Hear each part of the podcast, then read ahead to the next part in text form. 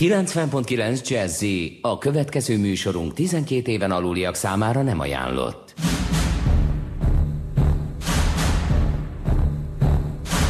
Eddig a múltnak szólt a hétlövetű, mostantól a jelennek. A mesterlövészek közel 1000 arra érdemes filmalkotás után most a premiereket veszik célba. A hét mesterlövész legenda volt. Rádiós színházunk most bemutatja a folytatást. Most azok jönnek, amik mennek. Kezdődik a jó, a rossz és a nézhetetlen. Itt a 90.9 Jazz-in. Szervusztok, kedves hallgatók! Ez itt a Jó, a Rossz és a Nézhetetlen Horváth Oszkárral, Nyári Gáborral, Fári Roberttel. És Winston Churchill-el. Igen, a Legsötétebb Óra című filmről fogunk beszélni, amely tulajdonképpen a Churchill film. Tehát most készült egy Churchill film, azért eddig még nem volt Churchill film. Ahogy a bukást is Hitler filmként szoktuk említeni. Igen, a bukás az Hitler film, igen. És ez nagyon hasonló egyébként, sok tekintetben nagyon hajaz a bukásra. Például, hogy a jeleneteknek jelentős része az bunkerben zajlik. És a második világháborúban. Hát igen, szóval meg hogy a Churchillnek a személyén keresztül mutatja meg azt a történelmi időszakot, amit eddig már két különböző film feldolgozásában is láthattunk. Ugye a Dunkirk című film pontosan erről az időszakról szól, és a Király beszéde című film szintén pontosan erről az időszakról szól, csak amíg a Dunkirk az a Dunkirkbe beszorított brit katonáknak a szemszögéből mutatja meg ezt, amíg a Király beszéde az az uralkodónak a szemszögéből mutatja meg ezt, addig ez most a Churchillnek a szemszögéből. Tehát miniszterelnök, király és nép. Felmerül a kérdés, hogy ez nem a Brexit-tel járó szorongást hivatott-e oldani ez a három film, vagy nem annak nyomán született? Hát pontosan az történik most, pontosan az történik most, mint ami Dunkirknél történt. A britek kiszorulnak a kontinensről, és visszaszorulnak a szigetükre, és berendezkednek a védelemre. Igen. A helyzetük háborús körülmények között azért mégiscsak emlékeztet a mostani békés, nyugodt, normális Brexitre. Azért a mostani Brexit az egy békésebb leválás, az meg egy háborús kizuhanás volt a kontinens felügyelete alól. Azért a britek mindig úgy gondolták, hogy ezzel a hintapolitikájukkal a kontinenst kézben fogják tudni tartani, vagy kézen közön fogják tudni tartani.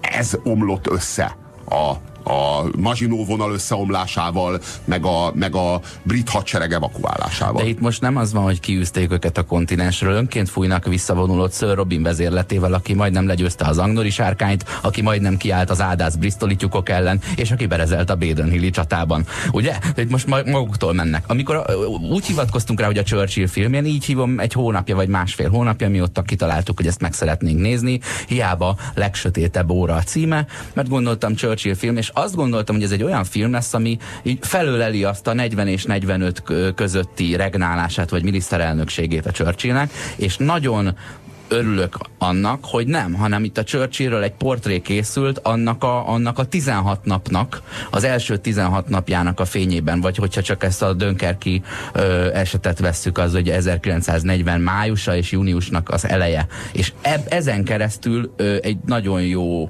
érthető személyiségképet. Ahogy a Bukás című film is valójában csak Hitler 10 napját meséli el, április 20 és április 30 az öngyilkos között eltelő 10 napot, és ebből a 10 napból kell megérteni Hitler személyiségét, amennyiben Bruno Ganznak sikerült ezt a személyiséget életre keltenie, és azt gondolom egyébként, hogy sikerült.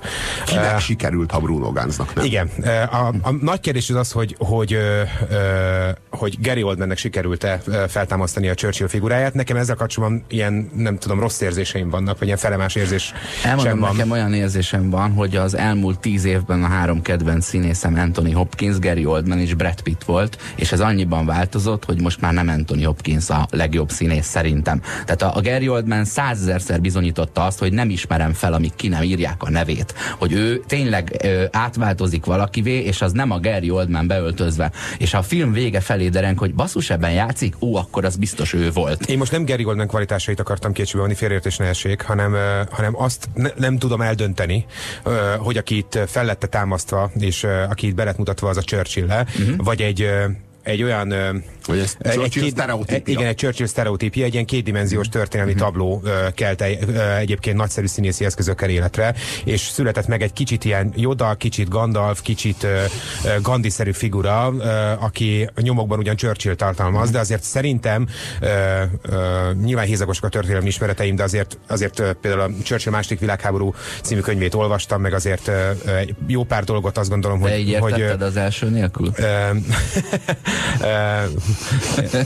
Nehéz volt, hozzáképzeltem. Sárkányokkal, meg törpékkel, meg Sauronnal, és akkor így mindjárt megvolt. Állítólag már forgatják az előzményeket. Churchill az előzmény trilógiát? Igen. Lehet kapni ilyen mesekönyvet, ugye, hogy Oscar a Bilin. Én nem olvastam, de emlékszem. Szóval, hogy nekem azért ez egy jóval...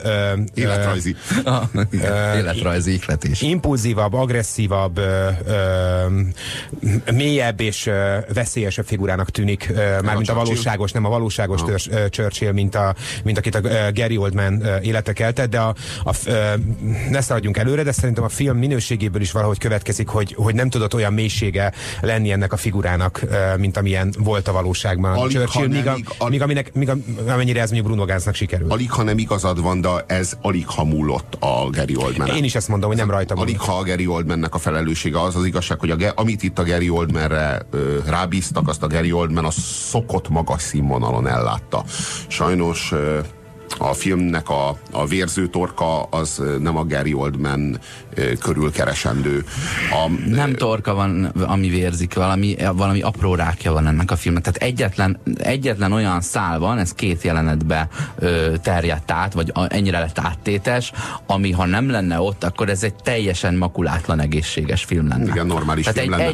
Akkor se lenne egy bukás, félértés ne essék. Nem lenne egy korszakalkotó nagy film, de egy tisztességesen elvégzett munka lenne. Na most miről szól ez a film lényegét tekintve? Mert valójában arról szól, hogy Churchillnek milyen dilemmán kellett keresztül mennie, milyen harcot kellett megvívnia, hogy a briteket szembe tudja fordítani a sorsukkal. Vagy hogy úgy fogalmazzak, hogy a briteket meg tudja őrizni, ha már nem is nagyhatalomnak, hogy a nagyhatalmuk érzületét, az egykori nagyhatalmi státuszukhoz tartozó identitást fönn tudja tartani a britekben, hogy valójában erről szól. A britek a 20. században elvesztették a világuralmi pozíciójukat. A 19. században a britek voltak a világ urai. A 20. századra a britek szépen, fokozatosan elveszítették a világuralmi pozíciójukat, az Egyesült Államok.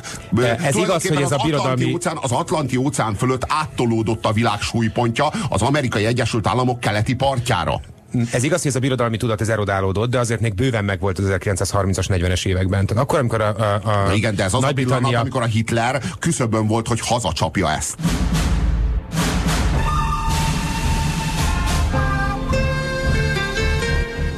A Legsötétebb óra című filmről beszélünk, itt a Jó, a Rossz és a Nézhetetlenben, Bouzsé Roberttel és Horváth Oszkárral. Akkor, amikor Nagy-Britannia ugye a franciák oldalán hadba lép a második világháborúba, akkor még a világ egynegyedének ura.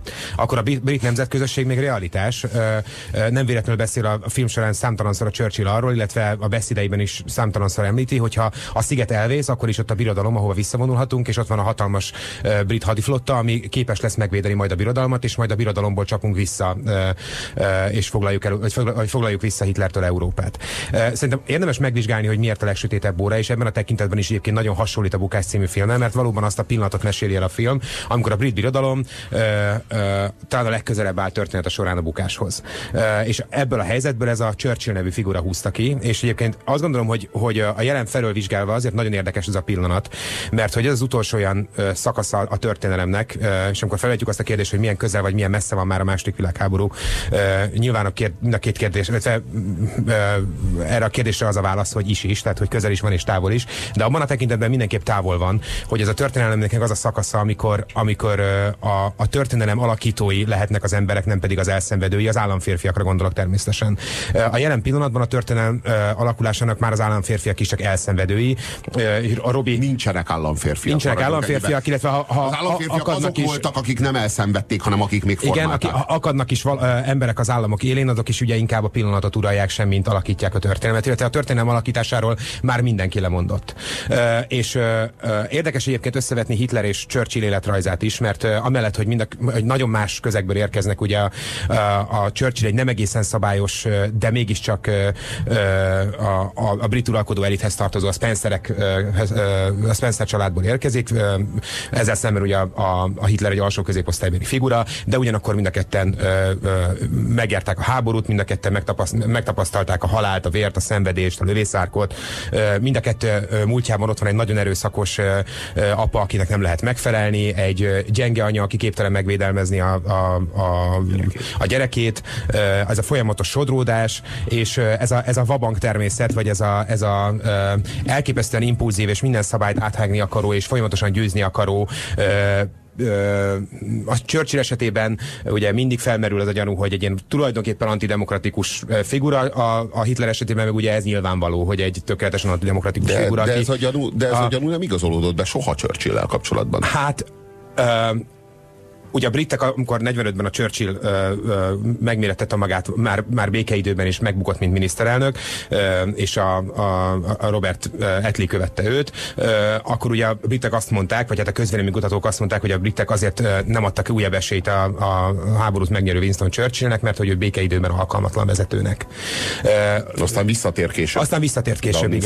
Igen, visszatért később, de hogy igazából ezzel csak azt akarom mondani, hogy azért van egy csomó ilyen életrajzi ami hasonlít, de ami a legfontosabb talán, hogy ez az a korszak, gondolok itt a Rooseveltre is egyébként, és gondolok a Stalinra, és gondolok a korszak összes nagy ilyen ikonikus történelemformálójára, hogy az emberek merték és akarták alakítani a történelmet, és a Churchill is ezek közé a figurák közé tartozik. Én azt gondolom, hogy az iszlám állam harcosai ma ismerik és akarják alakítani a történelmet. Tehát most így, a nyugati civilizáció körében talán igazad van, de azért még nem igaz, hogy a világból, a bolygónkról kifogytak azok az erők, amelyek a történelem alakításának a szándékával lépnének fel. Szerintem az iszlám állam inkább már egy ilyen ellenkulturális termék, tehát a modernitással vagy a posztmodernnel szemben jött ellenkulturális termék. Igen, de velük kapcsolatban nem mondhatod azt, hogy az események fogjai, hogy ők nem alakítják a történelmet, hogy ők nem aktívan lépnek be a történelembe, és nem formálják az emberiséget, aktívan vagy a világot. Lépnek be, de már nem tudnak rá olyan hatással lenni, és ráadásul nem tud senki közülük egy személyében olyan hatással lenni a történelem alakulására, mint ahogy a Churchill. A legsötétebb órában tényleg van egy olyan pillanat, amikor mármint hogy a realitásban, nem pedig ebben a filmben, bár a filmben is be van mutatva ez a pillanat, amikor Churchill előtt ott áll a lehetőség, hogy békét kössön Hitlerrel.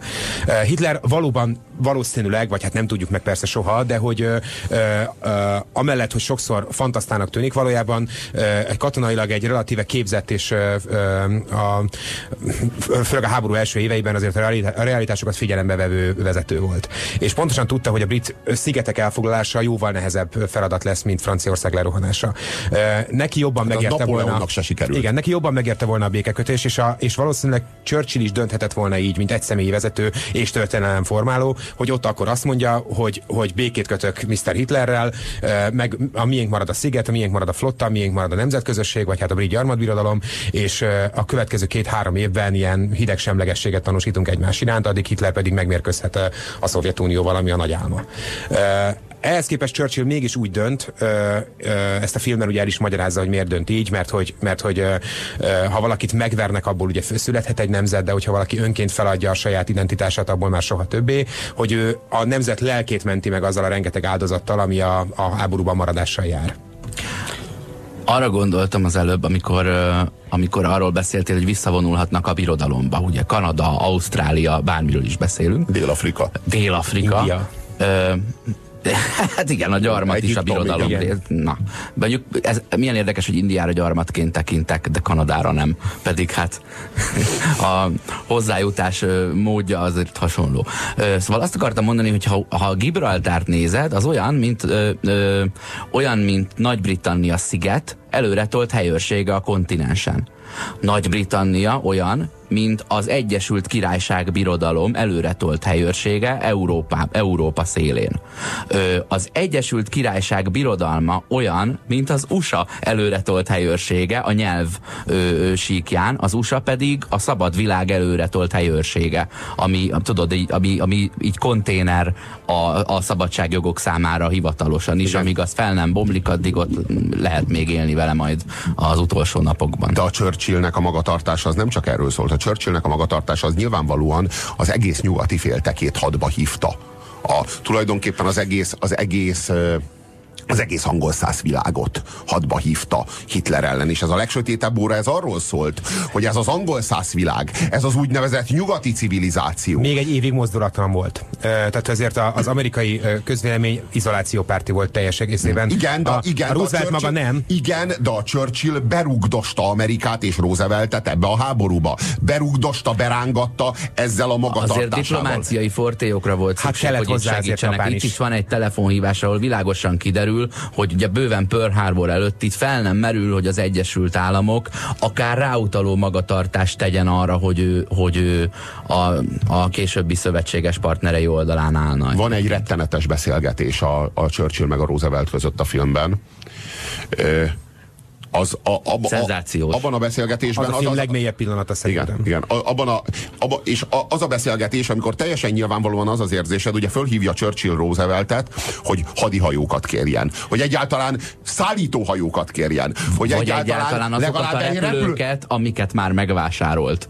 Igen. Az amerikaiaktól kölcsönkért pénzből azokat a repülőket, legalább egy repülőgép hordozót, amire le lehet őket rakni, és ugye ez sem, mert hát ugye az izolációs törvény megköti Roosevelt kezét, és akkor van egy olyan szituáció, amikor Roosevelt felajánl néhány lovat, amit a kanadai-amerikai határon nekik kéne áthajtani, nem, vagy valami... Nem, a P-40-es repülőket ajánlja föl, amiket a britek már a nekik nyújtott kölcsönből megvásároltak. Igen, a lovakkal át lehet húzni. Igen, hogy ők ott hagyják a kanadai határtól néhány méterre, és akkor a britek hát húzzák át a kanadai határ túloldalára a P-40-eseket. Tehát, hogy ennyire igyekszik őrizni a semlegességét, hogy véletlenül sem erüljön fel Mr. Hitler agyában az a gondolat, hogy esetleg az Egyesült Államok segít a brit birodalomnak.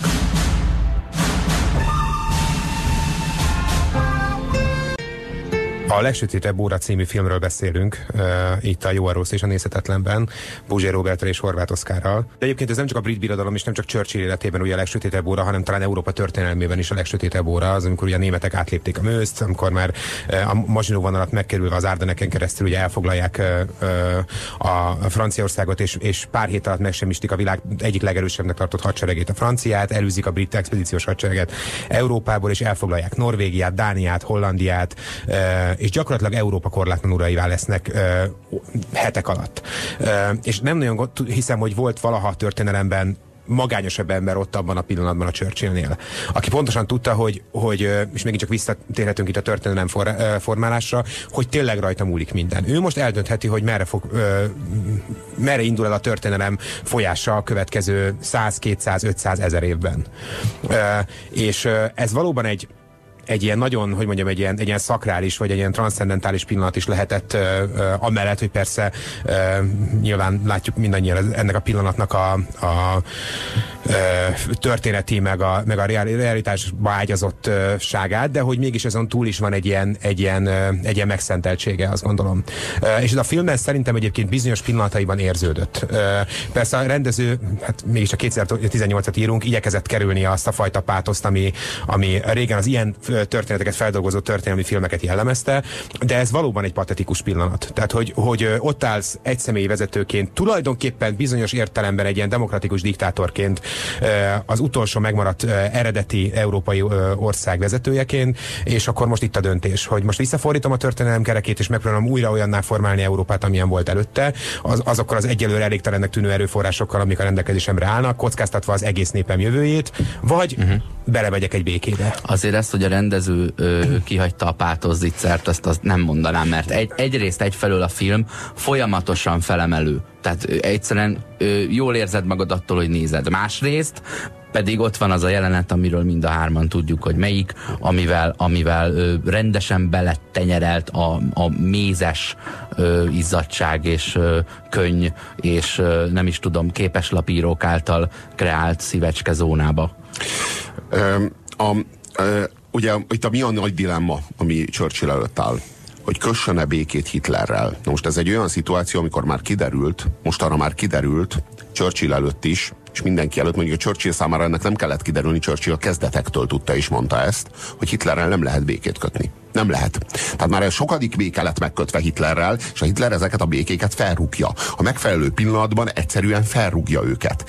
Már meg lett kötve a müncheni egyezmény. És a müncheni egyezménynél, amikor a müncheni egyezményt az a Chamberlain, akit látunk ebben a filmben az egyik a háborús kabinet egyik tagjaként, hozta a békét és lobogtatta, és Nagy-Britannia és Franciaország ünnepelt, hogy sikerült megkötni Hitlerrel a békét. És akkor Churchill mondta, hogy uraim, önök el akarták kerülni a háborút, ezért a gyalázatot választották. Uraim, most az önöki a gyalázat, de nem fogják elkerülni a háborút sem. Mondta Churchill München után. És mi történt? Beigazolódott, amit mondott. Na most, és itt most ez az a szituáció, hogy kössünk békét Hitlerrel. Ezzel a Hitlerrel, akivel egy éve kötöttünk békét, és fölrúgta, most kössünk vele békét, ugyan mit ér egy ilyen béke? Semmit nem ér. És valójában ezt mindenkinek tudnia kéne, de a Churchill az egyetlen, aki kimeri mondani. Itt van egy sziget, és a szigeten mindenki fél, mindenki retteg. Azt látja, hogy a kontinensen született egy olyan erő, amivel szemben ez az elaggott oroszlán nem fog tudni helytállni. És az egész szigeten mindenki azt mondja, hogy kössünk békét. És a Churchill az egyetlen, aki azt mondja, hogy milyen békét? Nincsen béke, nem lehet vele békét kötni, nincsen semmi értelme békét kötni. Ha megkötjük a békét, azzal csak azt nyilvánítjuk ki, hogy alávetjük magunkat neki. Onnantól kezdve. Van még valami, amit senki nem mer kimondani, az, hogy az angolok elbuktak, és ehhez még a Churchillnek sincs bátorsága, azt hiszem, hogy a Halifax mondja ki. A Churchill az, akinél megvan az eszköztár arra, hogy jó, hát akkor mit tegyünk. Míg az, aki kimeri mondani, hogy elbuktak, annál semmilyen más eszköz nincsen, mint az, hogy kuncsorogjunk a békért, hát ha megússzuk. Hogyha láttátok az én egyébként top 3 egyik kedvenc filmemet, a Napok romjait, ott ugye a 30-as évek eleje közepén zajlanak ilyen underground tárgyalások elitkörökben arról, hogy hogyan lehetne a németekkel együttműködni, mert hát azért rendes fickó ez az Adolf Hitler. Igen.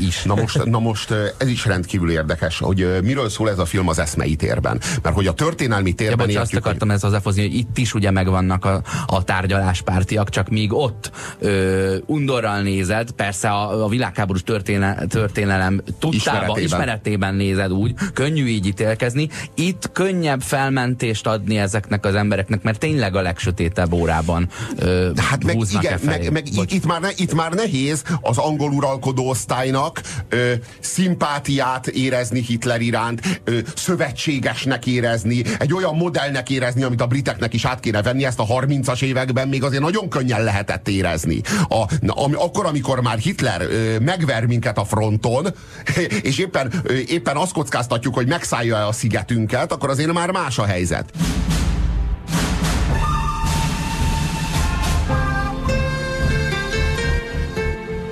A legsötétebb óra című filmről beszélünk, illetve annak kapcsán Churchillről. Én azt gondolom, hogy az eszmei térben ennek a filmnek szintén van egy nagyon komoly tétje, de az eszmei térben igazából már nem az, hogy most akkor kötünk-e békét, vagy nem. Mert ugye az eszmék terében nincsen, ez egy korrupt taktikai lépés, hogy most béke vagy sem. Az eszmei térben ennek a filmnek a fontos cselekménye az, hogy megszületik-e a konzervatív értelemben vett antifasizmus, amit Churchill talált fel. Ilyen a Churchill előtt nem volt. A konzervatívok nem voltak antifasiszták. Nem volt olyan, tehát ez nem létezett, ez az identitás. A Churchill itt egy identitást hoz létre. A Churchill előtt a brit uralkodó osztálynak a konzervatívjai, a Tory párt, antikommunista volt. Ez volt elsőrendűen, ez volt az identitásuk, hogy antikommunisták. Na most mit láttak a kontinensen? Hogy a kommunistáknak végre van egy nagy és erős ideológiai ellenlábasuk, a fasiszták, illetve a nemzeti szocialisták. A brit uralkodó osztály kifejezetten szimpatizált a fasisztákkal, meg a nemzeti szocialistákkal. Az volt a hozzáállásuk, hogy ha valaki a kommunistákat móresre tanítja a kontinensen, akkor 4 órakor a brit uralkodó osztály kér egy teát. Ugye? Ez volt a hozzáállásuk. És a Churchillnek ezt az attitűdöt, meg ezt az identitást kellett felülírni egy új identitással, olyannal, ami addig nem létezett. Az kellett, ez akkor elképzelhetetlen lehetett a Tori párt tagjainak a számára, hogy akkor mi most konzervatívak vagyunk, ugyanakkor antifasiszták. Mit jelent ez? Ez azt jelenti, Mr. Churchill, hogy Sztálinnal, a gazember Sztálinnal fogunk szövetkezni Hitler ellen. Ez akkor a Tori párt tagjai számára elképzelhetetlen volt. Elképzelhetetlen. Hogy mennyire... kilóg tulajdonképpen a korszak történetéből ez a figura. Churchill. Mármint Churchill, igen. Arra jó példa mindaz, amit elmondasz, ugyanakkor nem szabad szerintem elfeledkezni arról sem, hogy bennem legalábbis, de gondolom bennetek is azért keltett a film egy csomó ilyen aktuál politikai, nem is tudom, nem, az áthallást nem kelteni szokták, de hogy igen, szóval volt egy csomó aktuál politikai áthallása a figurának szerintem. Óhatatlanul eszébe jut az embernek Putyin, óhatatlanul eszébe jut az embernek Trump, óhatatlanul eszébe jutnak azok a figurák, akikre most így ezekre a posztmodern történelemformálókra gondolok elsősorban, de hogy azokra az arcokra, akik igyekeznek kilépni abból az ideológiai, meg közéleti, meg ilyen politika történeti konszenzusból, meg kánonból, ami a jelent abban a pillanatban meghatározni látszik, és kimondani azokat az igazságokat, amiket a kor elitje, vagy a kor véleményformálói nem mernek, vagy nem akarnak kimondani. Például azt, hogy ezt a háborút el fogjuk, ha nem csinálunk valamit, ezt a háborút el fogjuk veszíteni. Vagy hogy Hitler legyőzhető. Vagy hogy nem ígérhetek más, mint vértönnyeket és verítéket. Tehát Churchill csupa olyan dolgot mond, és itt például szerintem nem is csak nyomokban, hanem felfedezhető mondjuk a jelen Európájának bírálata is, amelyik meg hát igen, nem csak a jelen Európájának, hanem általában a nyugati kultúra bírálata is, hogy ahogy akkor mondjuk a 30-as évek végén már nagyon keveseknek múlott, főleg még a nagyon élő emlékként ott lévő első világháború árnyékában, hogy vértoncson bármiért is, úgy ez a jelenünkből is hiányzik. Tehát persze ez a nemzedék be tudta azt is bizonyítani, hogy nem hiányzik belőle, sőt minden brit, ahogy egyébként minden francia, minden német ebben a korszakban ez valahogy egy általános érzület volt, készen állt arra, hogy meghalljon a hazájáért. Ez már teljesen kiveszett a mindennapjainkból. Tehát ilyen tekintetben a második világháború valójában nagyon messzire került tőlünk. És valójában ez az egyetlen dolog, amiben Hitler is bízhatott, és amiben bízhatott egyébként Churchill is, hogy a nép mellette lesz. Ő valami olyasmit csinált, amire ugye a jelenben is akadt példa, és nagyon nehezen tudunk ezzel bármit is kezdeni, és hogy nagyon nem tudjuk elhelyezni ezt, hogy abban a politikai térben, amiben most jelen pillanatban élünk, ennek van-e helye, ideje, aktualitása, és hogy morálisan vajon szilárd alapokán áll-e az, aki ezzel a játékkal kísérletezik, de Churchill a maga eredeti értelmében volt nacionalista, sőt, tulajdonképpen soviniszta. Ő mindenek felett állónak gondolta a brit birodalmat, mindenek felett állónak gondolta a brit embertípust, aki a világ egynegyedét uralja, és a világnak értelmet, kultúrát, demokráciát és stílust ad, és egy ilyen történelmi tévedésként élte meg azt, hogy a birodalom olyan szorongatott helyzetbe került, amibe került 1940-ben, ahonnan egyetlen kiút van, hogyha megrázzuk magunkat, és bebizonyítjuk, hogy mi britek vagyunk.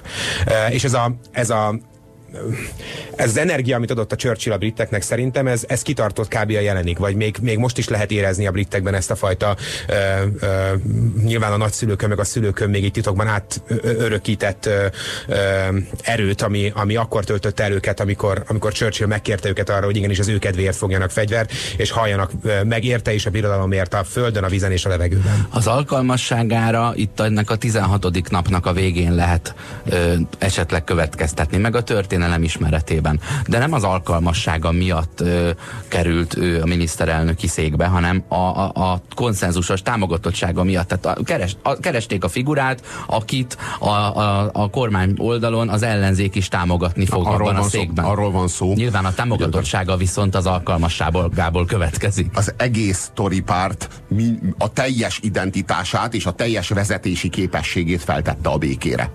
A teljes Tori párt. És akkor, amikor a béke bedőlt, akkor, amikor amikor Franciaország megvédése bedőlt, akkor, és kiderült, hogy összeomlott az a koncepciójuk, amit ők a Müncheni egyezményre alapoztak, amit ők a Maginot-vonalban vetett vakhitre alapoztak. És ez mind összeomlott, hogy gyakorlatilag összeomlott megbukott a Tori párt. Ez történt, akkor választottak egy utolsó utáni Torit maguk közül, aki a kezdetétől mondta, hogy meg fog bukni a Tori párt ezzel a politikával, és azt mondták, hogy jó, hát akkor legyen ő, hogyha már elveszítjük a háborút, akkor azt veszítse el Churchill. Gyakorlatilag ez volt, gyakorlatilag ezért választották Churchill. Most ilyen miniszterelnöke a Tori pártnak, én azt gondolom, hogy addig nem is volt, amelyiknek a bázisa valójában a Labour, a munkáspárt volt. Tehát a Churchillnek a bázisa sokkal inkább volt a munkáspárt, mint a Tori párt, a saját pártja, amelyik jelölte őt, sokkal inkább a riválisa, a kihívója volt. Illetve valamiért képessé vált mind a két világ polgárává lenni, valamiért. És az elképesztő, hogy azért rakták oda Churchillt, hogy akkor háborúzzon, majd azonnal nyomást helyeztek rá, hogy kössön békét. Tehát, hogy még a Churchill kormány sem kapott a háborúhoz megfelelő legitimitást, meg megfelelő bizalmat, hanem még a háborús kabinetet is folyamatos nyomás alatt kellett tartani, hogy az a Churchill kössön békét, aki az első naptól, az első perctől mondta, hogy Hitlerrel nincs béke, és hogy háború lesz. Erre a Churchill az emlékirataiban számtalanszor panaszkodik, hogy neki gyakorlatilag a parlament, illetve a pártja ellenében kell kormányoznia. Ennyiben sem volt egyébként demokratikus figura, hogy ott próbálta megkerülni és ellehetetleníteni ezeket az intézményeket, és tudomást sem venni a létezésükről, amennyire csak ez lehetséges volt ott és akkor a brit birodalomban.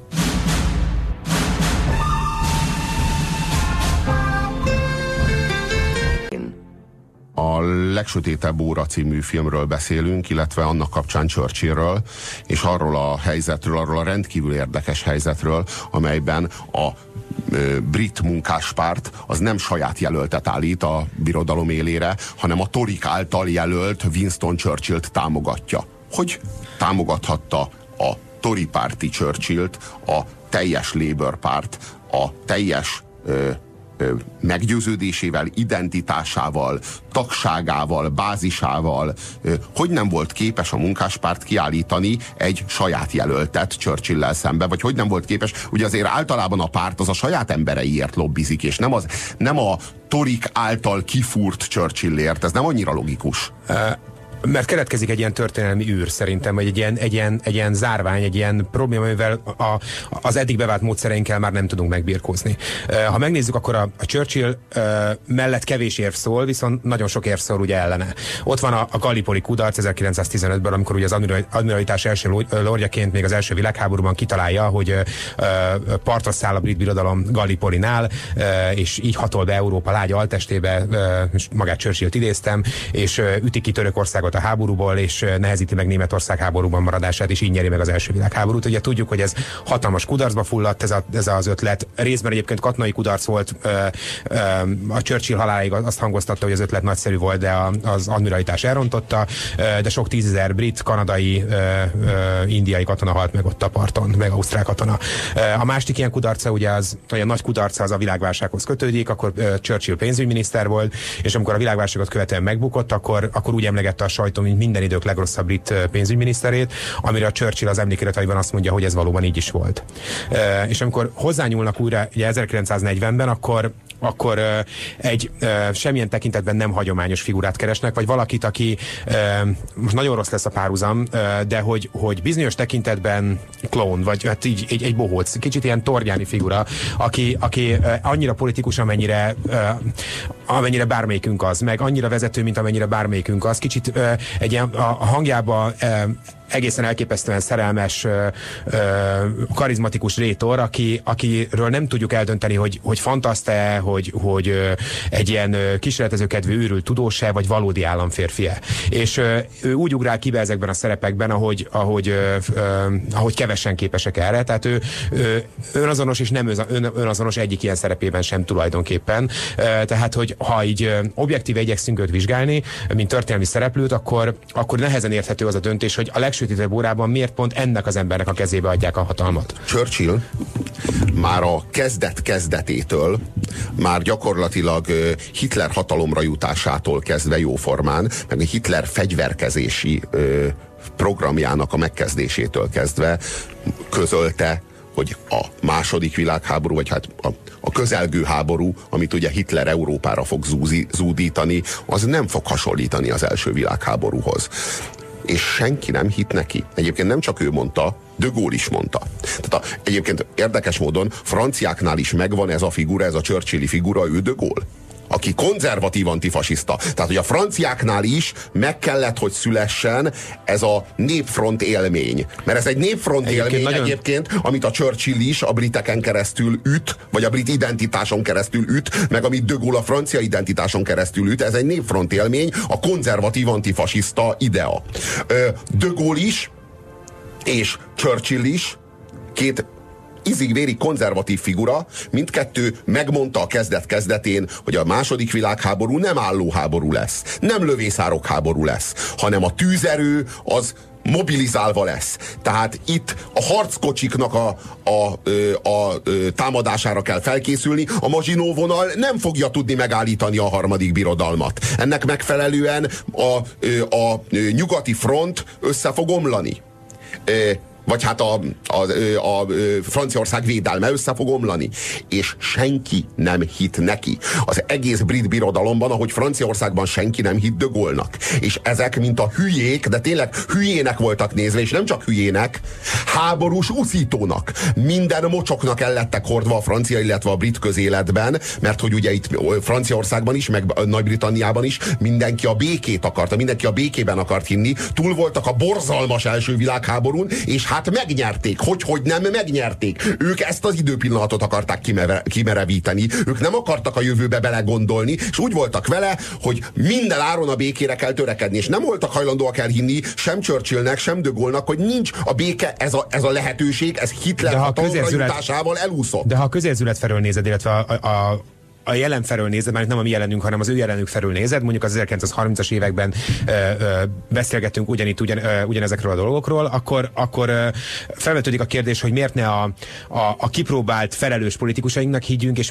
miért ennek a felelőtlen fantasztának, aki egyszer már bedöntötte a birodalom gazdaságát, és aki egyszer már sok tízzer honfitársunk életét áldozta fel a semmiért. És azt hiszem, hogy a helyes válasz... Ő könnyen beszél. Ő most már mondhat bármit, hiszen eljátszotta már 20-szor a becsületét. Igen, ez igaz, de én azt hiszem, hogy pont az a helyes válasz erre, hogy azért kell rábízni, mert az előző 5 dolgot megjósolta, ami történt. Tehát most történt 5 dolog, mind az 5-ön meglepődtünk, és a Churchill mindegyiket előre megmondta. És azt hiszem, hogy ezért lett ő a miniszterelnök, és azt hiszem, hogy ezért döntött úgy az a 3 férges arisztokrata, aki akkor a brit birodalomban mindenről döntött egyébként, akik így a Chamberlain, ki volt a barátunk? Halifax.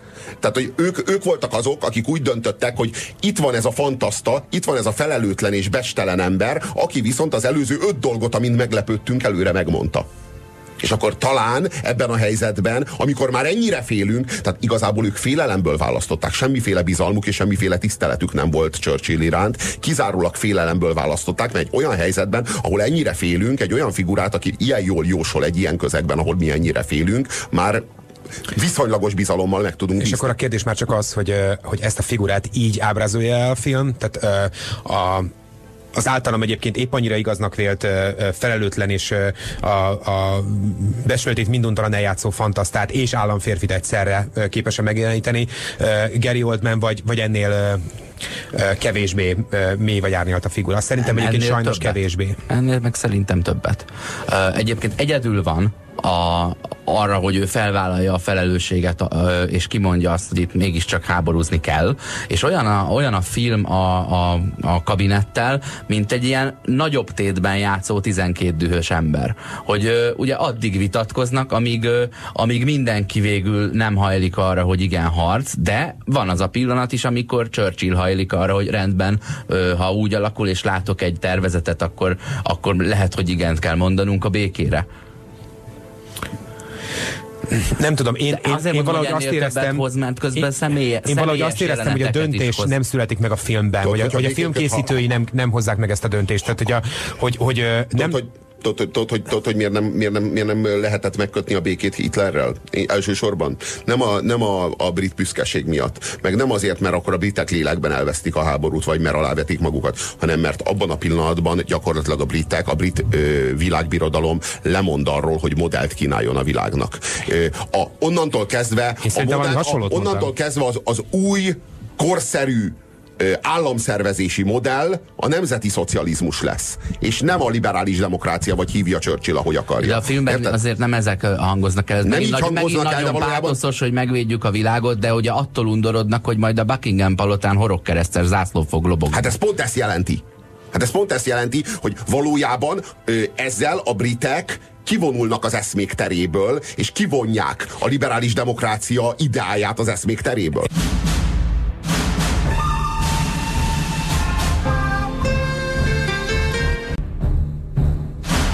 A jó, a rossz és a nézhetetlen 6-osra áll az IMDb-n. Ha akció, hadd jöjjön, de ha dráma, akkor meneküljünk. Spoiler alert! Ezen a ponton túl az jöjjön velünk, aki már megnézte a filmet. A következő bejátszásban a cselekmény részleteiből derülhetnek ki fordulatok. A műsorban a Legsötétebb óra című filmről és Churchillről beszélgetünk. A király beszélget Churchillrel több alkalommal, és egyszer azt mondja neki, hogy ön is adott nekem egy tanácsot, akkor most hadd adjak én is egyet. Ez fájdalmas. Képmutatásnak érzem ezt a jelenetet. Azt mondja neki, hogy mondja el az embereknek a kendőzetlen igazságot, és akkor majd ők utat mutatnak. Na, de ez a szörnyű. Látod, tehát, hogy az arisztokrácia mondja ezt, meg az a Churchill beszélget erről, akinek az igen találó mondása, ugye, hogy a képviseleti demokrácia elleni legjobb érv egy 5 perces beszélgetés egy átlagos választópolgárral. Ja. És akkor ennek itt és most megkapjuk az élő cáfolatát. Hát a Churchill ezt nem is gondolta komolyan, vagy talán nem is ő mondta. Hát ő nagyon sokat tanult ezektől az egyszerű emberektől. Jön egy jelenet, aminek semmiféle történelmi alapja nincs. Mi az előzmény a jelenetnek, hogy Churchill a királytól, aki személyesen kifejezett ellenszemvel viszonyul Churchillhez, kifejezetten ellenzi Churchillnek a kinevezését, 1000%-ig a Halifaxnek, meg a Chamberlainnek az oldalán áll. Jön egy olyan tanács, hogy tedd ki a Facebookra, és hogy ha like, béke, ha komment, háború. És hogy tudod, és hogy eljön egy pillanat a filmben, amikor a Churchill ezzel a királlyal így komolyan beszélget, így a komoly válság óráján. Tudod? És hogy így komolyan azt gondoljuk, hogy ez a király volt az, aki ennek a Churchillnek hasznos tanácsot tudott adni, hogy ebben a helyzetben mit kell tenni. Komolyan ezt gondoljuk? Egy mondatban van felszopva a nép és a király is, mint isteni eszme, tudod. És a király adja azt a tanácsot, ami átsegíti Churchillt a legsötétebb órán. Nem csak a király, hanem majd a nép. Az a 12 ember, először is a király. A király azt tanácsolja, kérdezzél meg 12 embert egy metrókocsiban. És Churchill hallgat a királyra, hisz az uralkodó bölcsessége irányt mutat, és lemegy a metróba.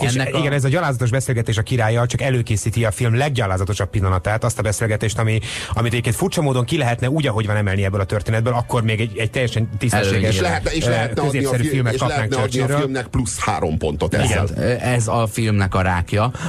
Ennek a történelmi háttere tényleg az, hogy Churchill időnként eltűnt, és elvegyült valamennyire emberek között, de nyilván ez a jelenet nem történt meg, de ha ez a jelenet így ebben a formában nem történt meg, akkor ebben a szinte hibátlan filmben miért ennyire geil a megvalósítása annak, hogy jó, Churchill valakitől kap valahogy egy jó valahogy a 21. századnak ez az ilyen sötét demagóg populizmusa, amiben most már a filmrendezők is utaznak, nem csak a politikusok, valahogy beszürem lett ebbe az egyébként kifejezetten 20. századi és klasszikus eszközökkel legyártott filmbe.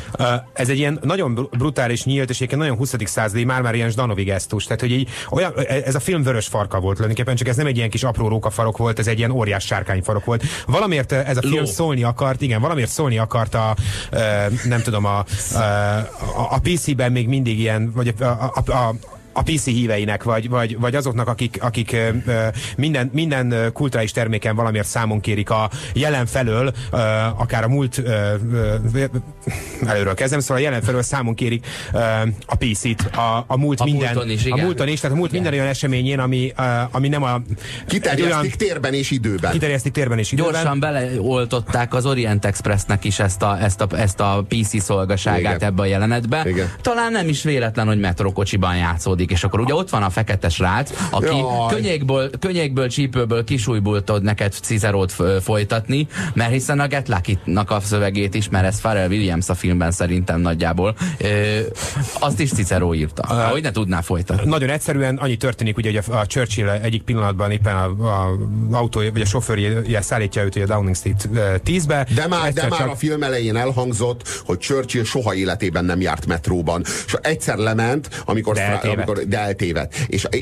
És ez annyira Churchill-i volt, hogy annyira örültünk neki hallani ezt, hogy így úristen, miért is kéne neki lemenni a metróba és ezekkel az emberekkel együtt utazni ahhoz, hogy jó vezetőjük legyen, vagy hogy jól képviselje őket. És úgy örült a szívünk, és így azt éreztük, hogy na ez a valódi Churchill, ezt ismerjük, ezt szeretjük. Jó, de ez is csak egy ilyen second hand dolog, ez is csak arra volt jó, Mátyás király utazott metróval. De ez is csak arra volt jó, hogy a film végén sikerüljön ezt felülírni egy nagy katartikus élménnyel, hogy ő lemegy a metróval. Gyakorlatilag tart egy konzultációt. Tehát, hogy ha a film azt akarta jelezni, hogy ez mennyire demokratikus vezető, pont ezek a gesztusok azok, amik egyébként valakit valójában klasszikus, eredeti, archetipikus diktátorrá avatnak. Tehát az, amikor ő leereszkedik és megkérdezi az ABC-ben, hogy miért ilyen drága a tej, mit szólnak ehhez kedves polgártársak, és akkor a polgártársak és a Lenkerini megnevezi a zsidókat a probléma forrásául. Szóval, hogy ez az a gesztus, ami most persze csak önmagamat ismétlem, de hogy nem tesz valaki demokratikus vezetővé, éppen hogy nem az bizonyítja, hogy az illető a nép gyermeke vagy a nép érdekeit képviseli, hiszen akkor tudná, hogy 17 darab ember nem lesz releváns, nem reprezentál semmit szemben mondjuk egy 100 milliós birodalommal. Nem, mégis bele kellett hegeszteni ebbe a filmbe, mert ők azt gondolták, hogy azzal, hogy belehegesztik ebbe a filmbe, éppen amellett érvelnek, hogy mekkora demokrata volt Churchill. Ráadásul a metróban utazók valami különös oknál fogva pontosan megfelelnek a PC elvárásainak, mármint hogy a metró közönségének etnikai, nemi és életkorbeli összetétele, épp úgy ugyanannyi munkásosztálybeli találunk ott, mint nőt, mint feketét, mint stb. De tényleg a Cicerót idéző fekete, azt gondolom, hogy egy egészen válságos pillanat. Tehát és nem csak a film válságának a pillanata, hanem a jelen válságának az egyik legelképesztőbb pillanata. Engem arra emlékeztetett, vagy nem is arra emlékeztetett, abban a pillanatban eszembe jutott az a talán firenzei színház, nem is tudom, hogy hol történt ez a napokban, ahol a Carmen végét átírták, ugye, hogy ne a női szereplő halljon meg, hanem a nő, ugye ne Carmen halljon meg, hanem hogy a főhős nő ölje meg a végén a szeretőjét, mert hát ugye a színházi társulat így áll ki a MeToo mozgalom mellett, meg így harcol de bizé mit követett el? Miért felelős ezért az a darab? Hogy írjanak egy darabot, amiben a végén nem a nő hal meg, hanem a férfi. De miért kell ezért egy már meglévő kész darabot szétni? Miért kell nekem elhinnem, tehát miért gondolja rólam azt a film alkotója, hogy én annyira hülye vagyok, hogy el fogom hinni, hogy annak van bármiféle történeti realitása ott abban a pillanatban, hogy Churchill lemegy a metróba, már ez önmagában durva, de oké, megtörténhetett, és találkozik a metró közönségében, együtt fog utazni egy feketével, aki Cicerót idéz. Ennek a valószínűsége már tényleg kb. Akkora, mintha egy marslakóval futott volna össze. Milyen idéz? A tetszőleges ponttól folytatja. Ja, tetszőleges ponttól folytatja. Elkezd Cicerótól idézni. Random Access Cicero idézet. Ráadásul... Mi a Daft Punk album címa? Random Access Memory. Ki énekel rajta? Pharrell Williams. Ki játsza a filmben ezt a fekete urat? Pharrell Williams, hasonmás verseny, 9. helyezettje. Ráadásul a Churchill még csak nem is csodálkozás, még csak nem is csodálkozik a Cicerót idéző gyarmati polgár. Hogy a néger ember tudja a Cicerót folytatni ott, ahol én befejeztem. De az nem volna elég, az egyik utast ugyanúgy hívják, mint az anyukáját. Na jó, de nem, hogy ez a Churchill az, aki a második miniszterelnöksége során mindent megtett még a brit birodalom egyben tartásáért, számos gyarmati háborút vívott, feketék, tehát a gyarmatlakók ellen, és az egyik nem is tudom melyik háborúja lezárult, akkor picit abba is bukott bele, hogy minden erejével megpróbálta megakadályozni a bevándorlást Nagy-Britanniába, mármint hogy a gyarmatok polgárait egyenrangúnak tekintsék a birodalom fehér polgáraival, és polgárjogot kapjanak, illetve betelepülési engedélyt a szigetekre, és ki is akart adni egy ilyen szlogent, hogy a szigetek maradjanak fehérek, de a párttársai tanácsára ez a szlogen végül nem került nyilvánosságra, de ezt ő maga szülte. Szóval, hogy ez az ember az, akiről nekem most el kell hinnem, hogy hát akkor kívánalmainak meg a közhangulatnak megfelelően rasszista, és ez egyszerűen a korszakból következik, nem másból, de mondjuk a Hitlerhez képest meg nem rasszista, meg nem demokrata. Egész egyszerűen itt tartott. Meg demokrata, itt tart akkor abban a pillanatban a világ. Ilyen egy nem rasszista és demokrata vezető a világban 1940-ben. Ezt várhatjuk tőle maximum, hogy mondjuk kiszélesíteni a polgárjogokat a gyarmatokon, de azért nem engedné be a feketéket a szigetekre. És erről az emberről kell elhinnem azt, hogy 1940-ben összefut a metróban egy Cicerót idéző feketével, akit boldogan, elégedetten vállon vereget, amikor befejeződik az idézet, és még csak rá se csodálkozik. De nem csak, hogy boldogan vállon vereget, hanem a néger ember befejezi a Cicero idézetet, amitől Churchill elkezd sírni, előveszi a zsebkendőjét, és a könnyeit abban áztatja. Ez a szituáció, amikor a nézőnek kéne sírni, nem a szereplőnek. Tehát, hogy ez a legfájdalmasabb, tudod, amikor a rendező nem tudja megríkatni a nézőt, tehát megríkatja a szereplőt. Legalább az sírjon.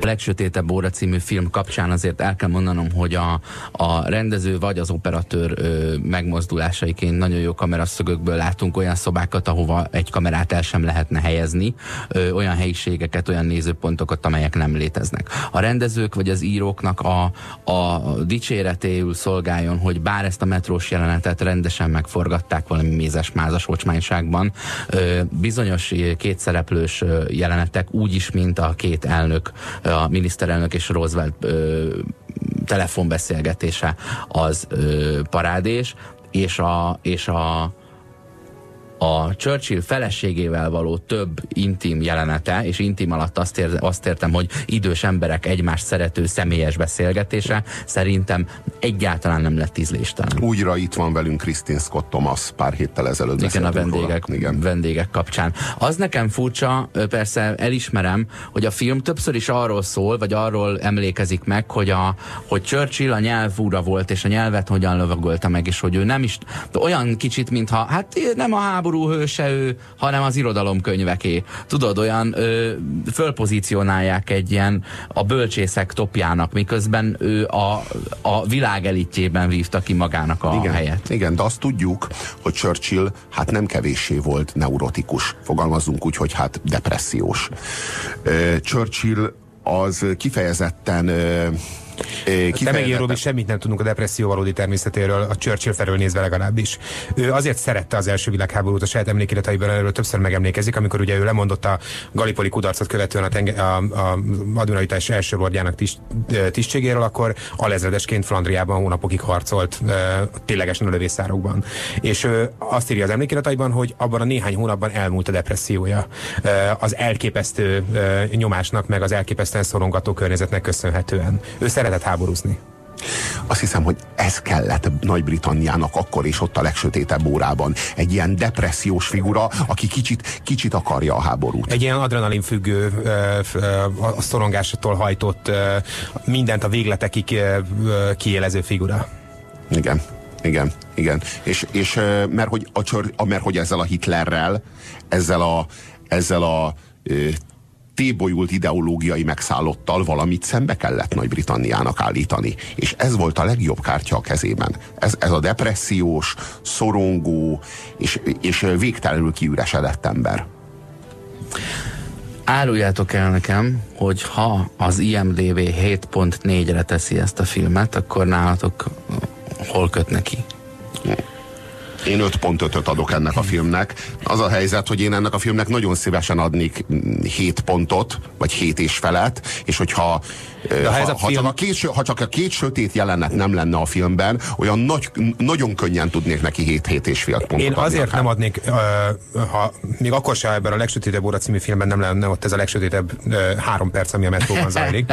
De hogy én még akkor, és ha ez nem lett volna benne soha, én akkor se tudnék neki mondjuk 7 pontot adni, mert hogy hát láttuk mindannyian a bukást. És láttuk azt, hogy még egy ennyire szélsőséges és egy ennyire démonikus figurának, mint Adolf Hitlernek, sőt az emberiség történetének legdémonikusabb figurájának is lehet karaktert adni, meg emberi lehet formálni, és meg lehet mutatni az emberi vonásait.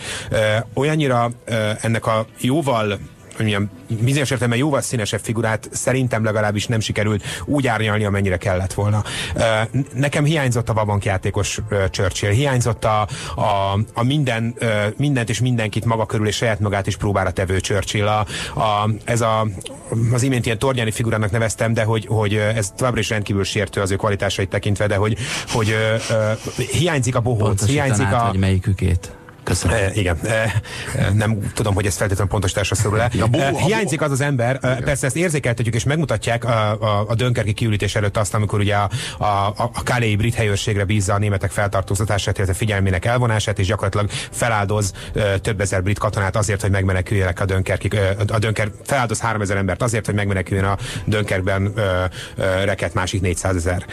De valahogy hiányzik nekem ez az ember, aki egyébként szívtelenül képes odadobni akár 10 000-ek, 100 000-ek életét is a győzelemért. Épp úgy a terepasztalon tologatott hadosztályokat jelző zászlóskáknak tekintve őket, mint ahogy a Stalin vagy a Hitler bánik az emberekkel. Hiányzik nekem az ember, aki később egyébként szívtelenül lebombáztatja Drezdát. Tehát azért ennek a figurának van sötét oldala. Tehát, hogy a Churchill úgy nagyszerű államférfi és úgy meghatározó államférfi, azt szerintem a 20. századnak, hogy látnunk kell azt is, hogy benne is van démon, benne is van gonosz, benne is vannak vállalhatatlan, vagy az ő életének is vannak vállalhatatlan szakaszai, döntései, pillanatai, de valamiért mégis úgy érezzük, ezek nem tudományos kategóriák, még csak nem is történeti kategóriák, egyszerűen nekem legalábbis az érzésem, hogy az összmérleg mégis valahogy afelé billen el, hogy ez egy jó ember volt, aki hitt az emberiségben, hitt az országában, jó értelemben hitt a birodalma felsőbbrendűségében, és hitt abban valahogy, hogy az embereknek szabadon a saját döntéseiknek engedve kell létezniük és élniük. Szemben a Hitlerrel, aki nem hitt az emberiségben és rabságban igyekezett tartani. Anélkül megvolnék, hogy bárki higgyen a saját birodalma felsőbbrendűségében. Én most azt tettem hozzá, hogy ebben a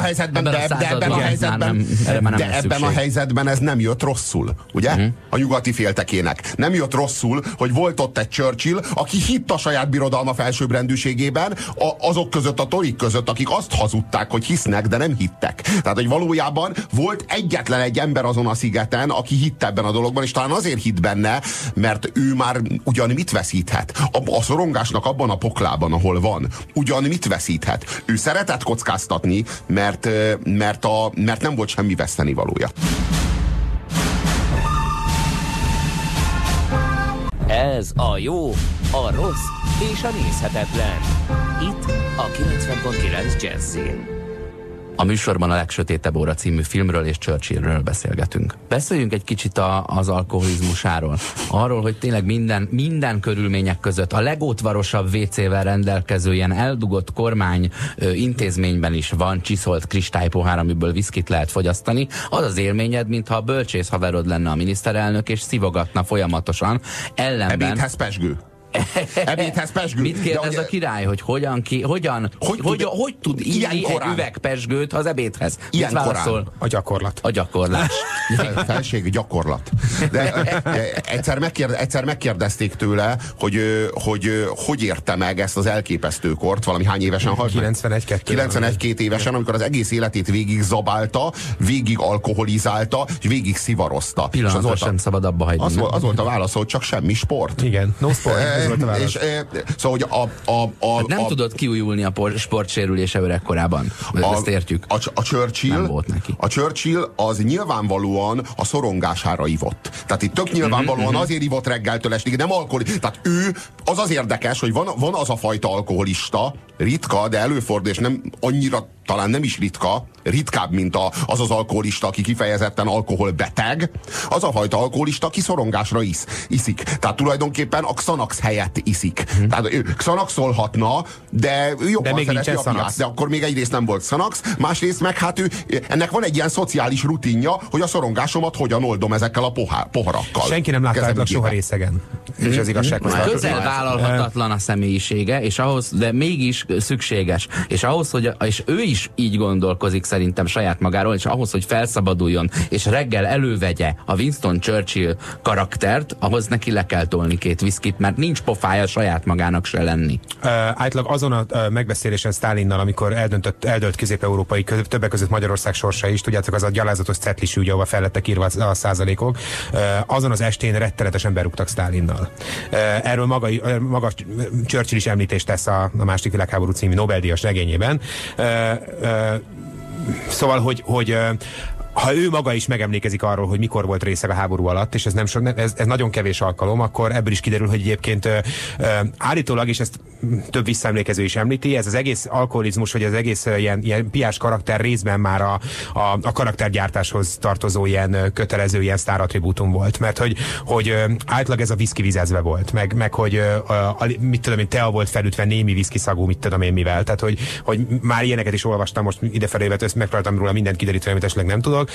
Szóval, hogy ki tudja, ha ez mondjuk valóban így volt, akkor ebből az is kiderülhet, hogy egy ilyen korai szereppel van dolgunk, aki ezekkel a dolgokkal is tisztában volt, hogy a közvetlen környezetében hogyan kell személyes PR-t építeni. Hogyan kell személyes PR-t és személyes mítoszt építeni, és hogy hogy ez hogyan építi majd a legendát, meg hogy erre hogyan harap majd az ilyen infókra kíváncsi utókor közönség és újságírók. Én amikor először hallottam erről a filmről, én komolyan azt hittem, hogy a legsötétebb óra az, amikor az angliai csata idején a brit vadászgépek, amelyek hát ugye biztosították a csatornát, meg a légteret, azok már csak 2 napnyi üzemanyaggal rendelkeztek, és már csak 2 napjuk lett volna arra, hogy felszálljanak, amikor Churchill elrendelte Berlin terrorbombázását, és amivel Churchill gyakorlatilag beleprovokálta Hitlert az angliai csata elvesztésébe. Az volt az a pillanat, amikor a szigeten összesen 2 ember tudta, hogy mennyi üzemanyag tartaléka van a birodalomnak, összesen 2 ember, és nem volt köztük Churchill. Egyikük sem volt Churchill. Maga Churchill sem tudta, hogy mekkora a baj, akkor, amikor elkezdte provokálni Hitlert azzal a terrorbombázással, és megmentette a birodalmát. Üzemanyag még lett volna, a gépek és a pilóták száma fogyatkozott a kevesebbnél is, tehát az elégtelen vagy az elégséges mennyiség alá. Nem tudták a britek olyan mennyiségben építeni a repülőgépeket, illetve olyan mennyiségben képezni a pilótákat, amilyen sebességgel fogytak. Ugye ehhez kapcsolódik a másik nagyon híres beszéde az angliai csata utána, soha nem köszönhettek ilyen sokan, ilyen sokat, ilyen keveseknek. De az erről szól, erről a két napról. Hát nem, erről az 1 hónapról körülbelül, amíg az angliai csata zajlik, amíg ugye a Royal Air Force megpróbálja megállítani a Luftwaffe-t, ami viszont az élővel, tehát az oroszlánfogó hadműveletet az angliai partaszállást hivatott előkészíteni. Ott ugye utólag már tudjuk, a Göring nagyon sok dolgot elrontott ugye a Luftwaffe parancsnoka, mert hogy soha nem határozott meg pontos stratégiai célt, hol a kikötőket bombázta, hol a repülőtereket, hol az army... brute force attack, erőből igen. Ment. Igen, hetente változtak a célok, és... Több sporttévét kellett volna nézni, akkor megtudhatta volna, hogy a foci, meg a box is fejben dől el, stratégiai játék, meg egyébként nyilván az erőbeosztás. Viszont valóban volt egy ilyen... igaz, de valóban volt egy ilyen pillanat, a Royal Air Force közel volt az összeomláshoz, és ezt valóban nagyon kevesen tudták ott akkor abban a pillanatban. Már csak pár száz pilóta maradt, és már csak pár száz repülőgép maradt, ami felszállhatott volna, és ebben a pillanatban jött valóban az amiről a Robi beszél, hogy egy német bombázó csoport többé-kevésbé véletlenül London bombázta meg. Egész egyszerűen céltévesztettek. Akkoriban egy simán volt ilyen, hogy a komplet városokkal mellé ment a bombázás. Elképesztően alacsony volt a bombázások hatékonysága. És amikor, amit terrorbombázásnak hívunk sokszor, meg városok szisztematikus bombázásának az nagyon sok esetben egyébként valójában nem az, hanem az, hogy a bombázó köteléknek fogalma sincs, hogy hol van, csak azt látja, hogy épített település van alattuk, és ha már, akkor az valószínűleg az, és akkor kieresztik a bombákat, remélhetőleg a Weissmann-Fried műveket fogják eltalálni, gondolják ezt a felettünk elszálló pilóták, de valójában végigverik mondjuk a 7. kerületet. Mert ő annyival mellé megy. Tehát, hogy ez történt valószínűleg London bombázásakor is, de a Churchill jó érzékkel felfedezte, hát hogyha ezt jó érzéknek lehet tekinteni, az ebben rejlő propaganda erőt, és másnap már megbombáztatta a bosszúból Berlint. És így indult el a két város közös. És ezzel Hitlert egy teljesen új vágányra állította. Tehát a Hitler addig a percig, és ezért is volt könnyű a brit uralkodó osztálynak a Hitlerrel való békében gondolkodni, a fajelmélet alapján a briteket szövetségeseknek tekintette.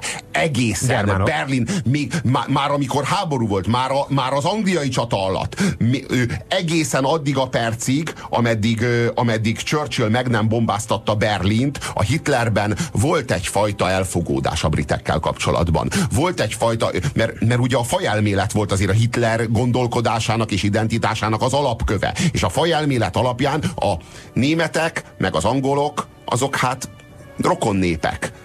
Még csak nem is feltétlenül felsőbbrendűek a németek. Tehát, hogy ez egy nagyon ideológiátlan háború volt ez az angliai csata, amiben a Hitlert sikerült kimozdítani abból a pozícióból, hogy mi itt most egy gentleman agreement alapján folytatunk, egy ilyen 19. századi háborút a britekkel, és csak és kizárólag a repülőtereket, meg a hadianyag raktárakat fogjuk bombázni, és gyakorlatilag Berlin bombázásával a Hitler a Hitler agyában átkapcsolódott valami.